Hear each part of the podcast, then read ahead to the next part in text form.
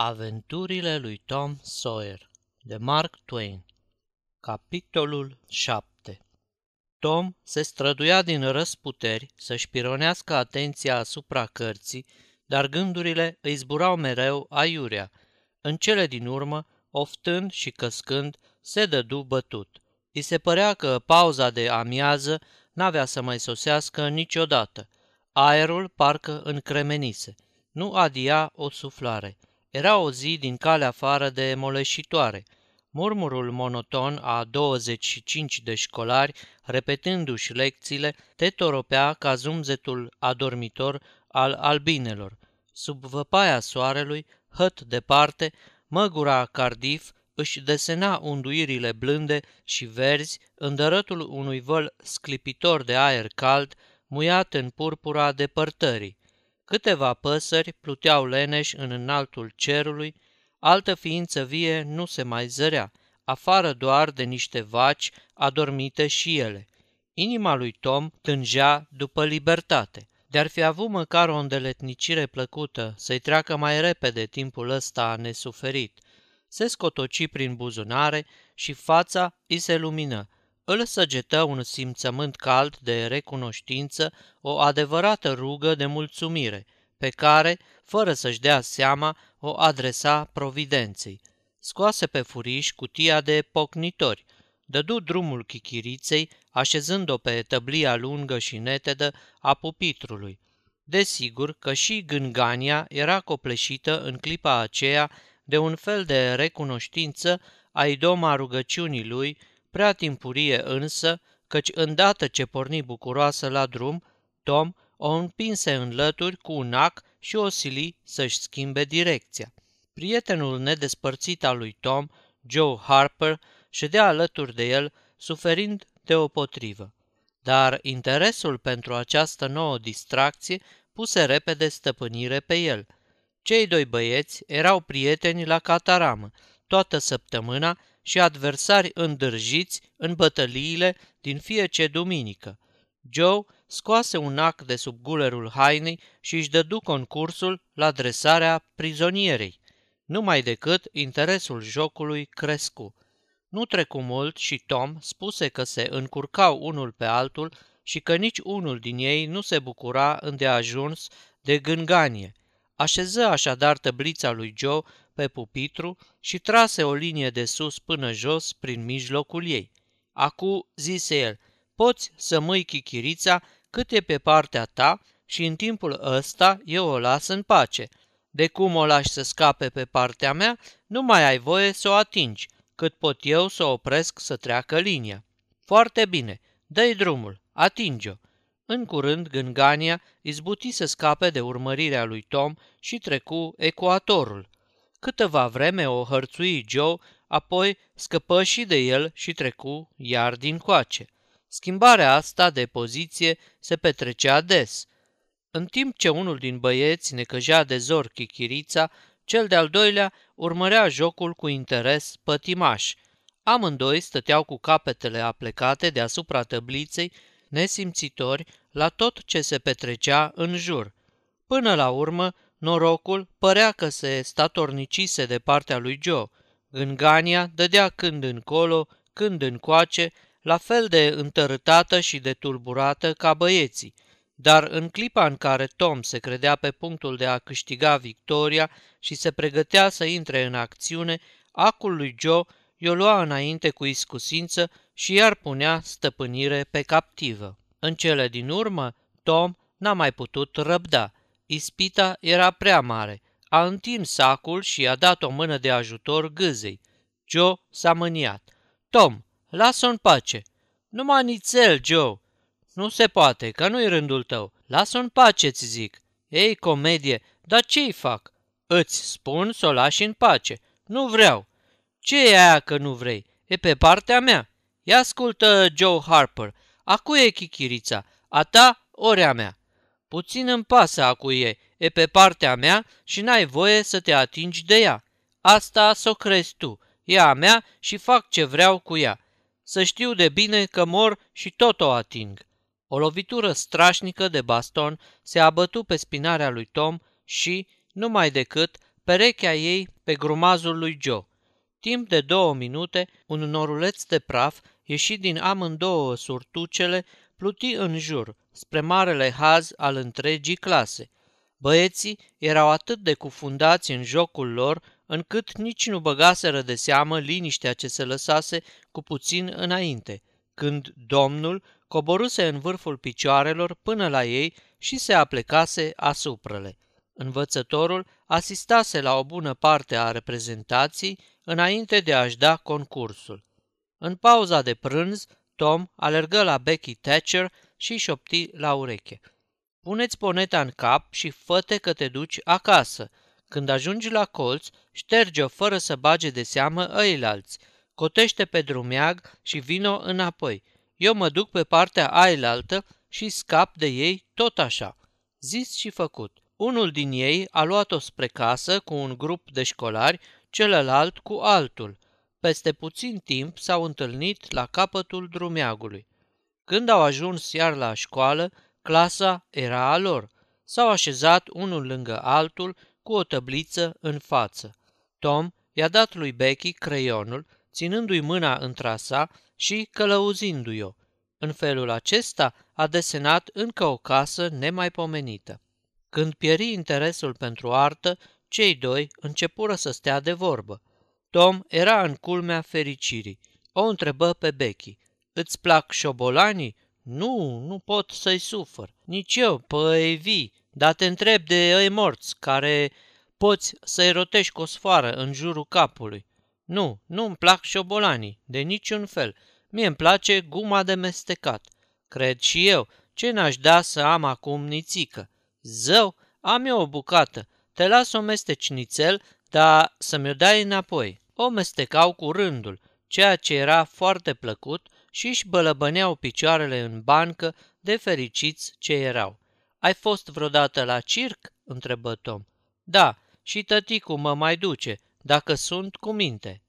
Eu am fost la circ de trei-patru ori, nici nu mai știu de câte ori. Biserica nu face doi bani pe lângă circ. La circ n-ai când să te plictisești, mereu e altceva. Eu, când oi fi mare, mă fac clown la circ. Da, adevărat? Ce drăguț o să fie! Clownii sunt așa nostimi, bălțați de sus până jos. uh și câștigă bani cu nemiluita, aproape un dolar pe zi, așa zice Ben Rogers. Ia spune, Becky, ai fost vreodată logodită? ce e aia? Ei, logodită adică gata să te măriți. Nu, ai vrea să te logodești? Știu și eu, cred că da. Cum e? Cum e? Păi nu seamănă cu alte jocuri, dar nu-i cine știe ce greu. Fata spune băiatului că n-are să se mărite cu altul cât o trăi, apoi băiatul și fata se sărută și gata, asta poate să o facă oricine. Se sărută? Dar de ce se sărută? Ei, păi, ca să... Mă rog, așa se face totdeauna. Toți fac așa? Firește, toți care se iubesc. Mai ții minte ce ți-am scris pe tăbliță? Mm, da. Ce? Nu spun. Să spun eu? Da, dar nu acum. Ba acum. Nu, nu acum, mâine. Haide, acum. Te rog, Becky, spun încet, încet de tot. În timp ce Becky tot mai șovăia, Tom, luând tăcerea drept consimțământ, își petrecu brațul pe după mijlocul ei și își șopti mărturisirea, încet de tot, cu gura lipită de urechea ei. Apoi adăugă, Acum șoptești și tu mie la fel?" Câteva vreme ea se împotrivi, apoi spuse, Întoarce-te cu spatele să nu mă vezi și o să-ți șoptesc, dar să nu spui niciodată la nimeni. Auzi, Tom? Nu o să spui, făgăduiești? Se poate, Becky, pe cuvântul meu de onoare. Acum, hai! Se întoarse cu spatele, Becky se apropie cu sfială până ce răsuflarea ei atinse cârlionții băiatului și șopti. Te iubesc! Apoi o zbughi. Alerga în jurul pupitrelor și băncilor, iar Tom după ea. În cele din urmă căută adăpost într-un colț și își ascunse fața cu șorțulețul alb. Tom, cuprinzându-i umerii, se ruga.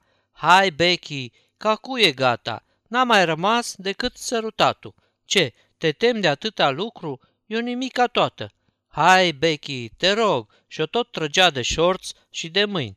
Încetul cu încetul, ea cedă și lăsă brațele jos. Fața îmbujorată se înălță și se supuse. Tom îi sărută buzele roșii, apoi zise, Acum mai gata, Becky, asta a fost tot. De acum încolo, ține minte, nu o să mai iubești niciodată pe nimeni, afară de mine, și nu o să te măriți cât ai trăi cu altul decât cu mine. Așa-i? Da, Tom, nu o să mai iubesc niciodată pe nimeni afară de tine și toată viața nu o să mă mărit cu nimeni altul decât cu tine. Dar nici tu nu trebuie să te însori decât cu mine. Firește, asta se înțelege, face parte din învoială și totdeauna când te duci la școală sau când ne întoarcem spre casă, tu trebuie să mergi cu mine. Când nu ne vede nimeni și la joacă, tu mă alegi pe mine și eu te aleg pe tine, fiindcă așa se face când ești logodit. Ce drăguț! Până acum n-am auzit niciodată de toate astea. E, e foarte plăcut. Eu și cu Annie Lawrence... Ochii mari ațintiți asupra îi spun lui Tom că a scrântit-o. Se oprește fâstăcit. Tom, va să zic că eu nu sunt prima cu care te-ai logodit. Copila începuse să plângă. Tom o mângâia. Hai, Becky, nu mai plânge, te rog. Acu nu mai pasă de ea niciun pic. Ba da, Tom, știi foarte bine că da. Tom încercă să o îmbrățișeze, dar ea îl împinse în lături și se întoarse cu fața la perete, plângând. Tom încercă iar să o îmbuneze cu tot felul de cuvinte de mingâiere, dar ea iarăși îl goni. Atunci, în sufletul băiatului se aprinse mândria. Se îndepărtă cu pași mari și ieși în curte. Stătu câtva timp pe aproape, nemulțumit, fără de a stâmpăr, trăgând din când în când cu coada ochiului spre ușă, doar doar ea s-o căi și o veni după el. Dar Becky nu veni. El începu să se simtă prost, temându-se că nu s-a purtat cum se cuvine. Trebuie să ducă o luptă grea și îndelungată cu sine însuși, ca să se hotărască să facă noi încercări de împăcare. Până la urmă și-a luat inima în dinți și a intrat. Fata tot mai stătea în colț, plângând cu sughițuri, întoarsă cu fața la perete.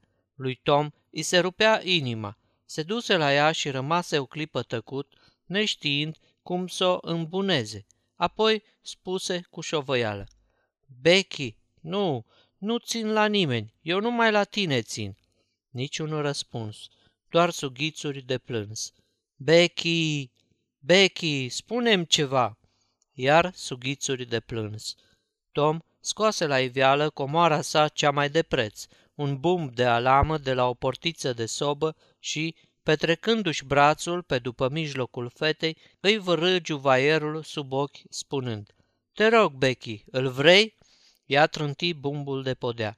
Atunci Tom a plecat hăt peste dealuri, departe, departe, și nu s-a mai întors la școală în ziua aceea.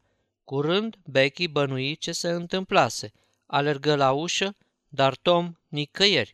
De te fuga în curte, degeaba. Începu să strige. Tom, vino înapoi, Tom! Ascultă cu încordare. Niciun răspuns. Pretutindeni, liniște și singurătate. Alți tovarăși n-avea. Se așeză pornindu-se iar pe plâns și mustrându-se amarnic. Între timp, școlarii începuseră a se aduna din nou.